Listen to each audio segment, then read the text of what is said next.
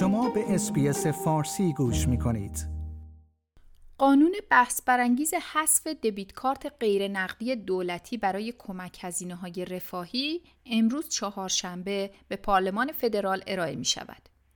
قرار است که هزاران نفر از لیست دارندگان debit card های غیر نقدی دولتی حذف شوند و این طرح رفاهی کنار گذاشته شود. دولت انتونی البانیزی امروز چهارشنبه از اولین روز کامل کاری پارلمان در دوره جدیدش برای ارائه طرح حذف این کارت ها استفاده خواهد کرد.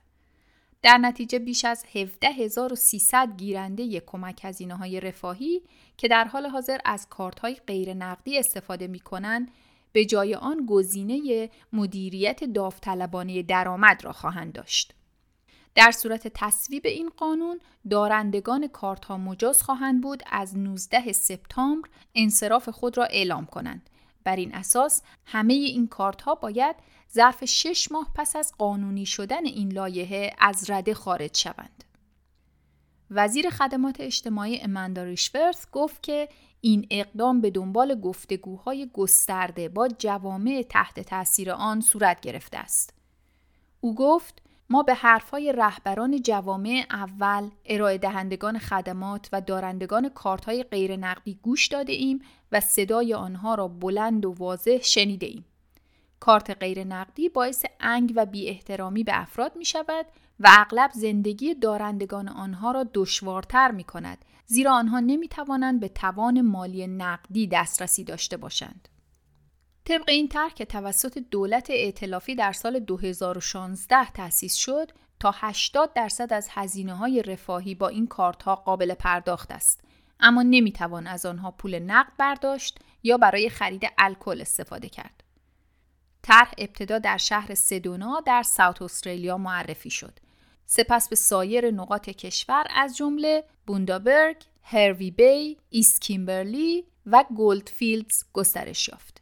همچنین بخشهایی از قلمرو شمالی و کیپ یورک اخیرا شامل طرح شدند.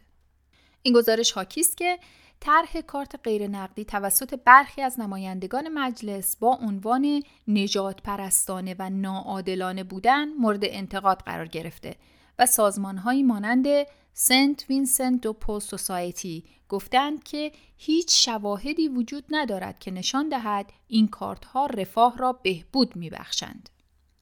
به گفته خانم ریشورث قوانین بیشتری در مورد آینده مدیریت درآمد وجود خواهد داشت که در اواخر سال جاری ارائه خواهند شد.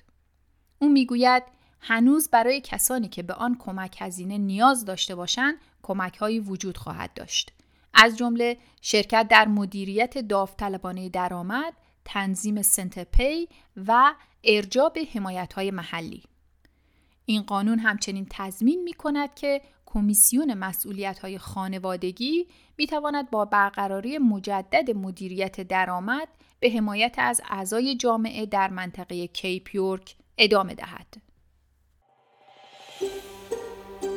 آیا می خواهید به مطالب بیشتری مانند این گزارش گوش کنید؟ به ما از طریق Apple Podcast، Google Podcast، Spotify یا هر جای دیگری که پادکست های خود را از آن می گیرید گوش کنید.